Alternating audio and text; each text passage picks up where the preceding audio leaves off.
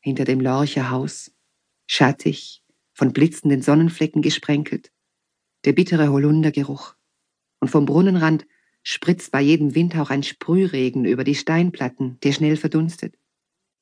Die Kinder kauern auf dem Rasenstreifen, die Konzischen und Schillers Christophine, sie selber im Haustor. Und alle starren zum Fritz hinüber, der mit den dünnen, weißbestrumpften Beinen auf einem Schemel steht. Sie sieht die hellgrauen Augen blinzeln und hört das heisere Stimmchen. Liebe Gemeinde im Herrn. Die Hände breiten sich aus.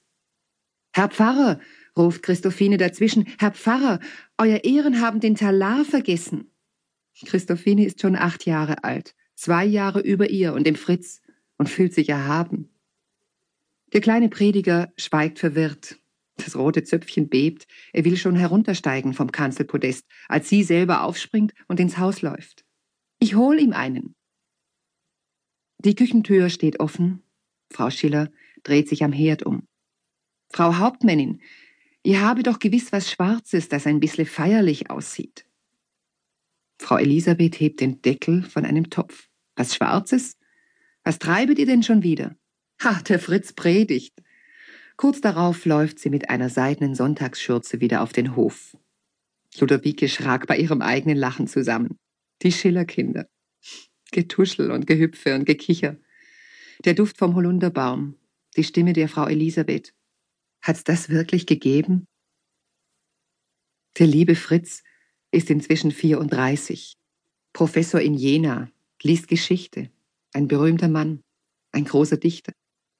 Man möchte ihn fragen, ganz schnell, gleich jetzt, was er heute denkt über den französischen Aufbruch, den er zuerst begrüßt hatte. Vor das gute Bild unter dem Holunder schiebt sich ein anderes. Ein schauerlicher Baum ragt gegen den Dunsthimmel von Paris, gegen die Mauern, das Gerüst. Und der Tross schiebender, keuchender Männer und Weiber taumelt darauf zu, die Karren rattern. Es klingt anders als das friedliche Rumpeln und Malen hier im elsässischen Schmelzschnee. Durch den Lärm der Masse dringt ein unmenschliches Ächzen, gebunden, gekrümmt, hängen die Verurteilten in den Stricken und holpern dem Schafott zu. Ludowike schrie. Jemand griff nach ihrem Arm. Madame, sie träumt immer noch davon. Es liegt doch hinter uns. Sie riss die blauen, kindlichen Augen auf und erkannte im hellen Winterlicht, das die schütternde Scheibe hereinließ, die Reisenden um sich, den Alten, der sie angesprochen hatte. Braune Pferderücken, ihr Auf und Ab im Trott und den grauen Umriss des Kutschers. Sie bedankte sich verlegen. Der Dicke neben ihr sah sie lächelnd an. Wir sind schon bald am Ziel, Madame. Dort ist doch wohl jemand, der sie erwartet. Mein Mann war im September bei Valmy. Dann ist er ja heraus. Vielleicht ist er schon da, wenn Sie heimkommen. Ludowike lächelte beklommen. Dann stand sie mit steifen Gliedern, verwirrt und frierend, in Ludwigsburg vor dem Wagen. Sie schickte einen der Burschen, die immer vor den Poststationen warteten, zum Elternhaus und einen zweiten mit dem Gepäck dem ersten nach.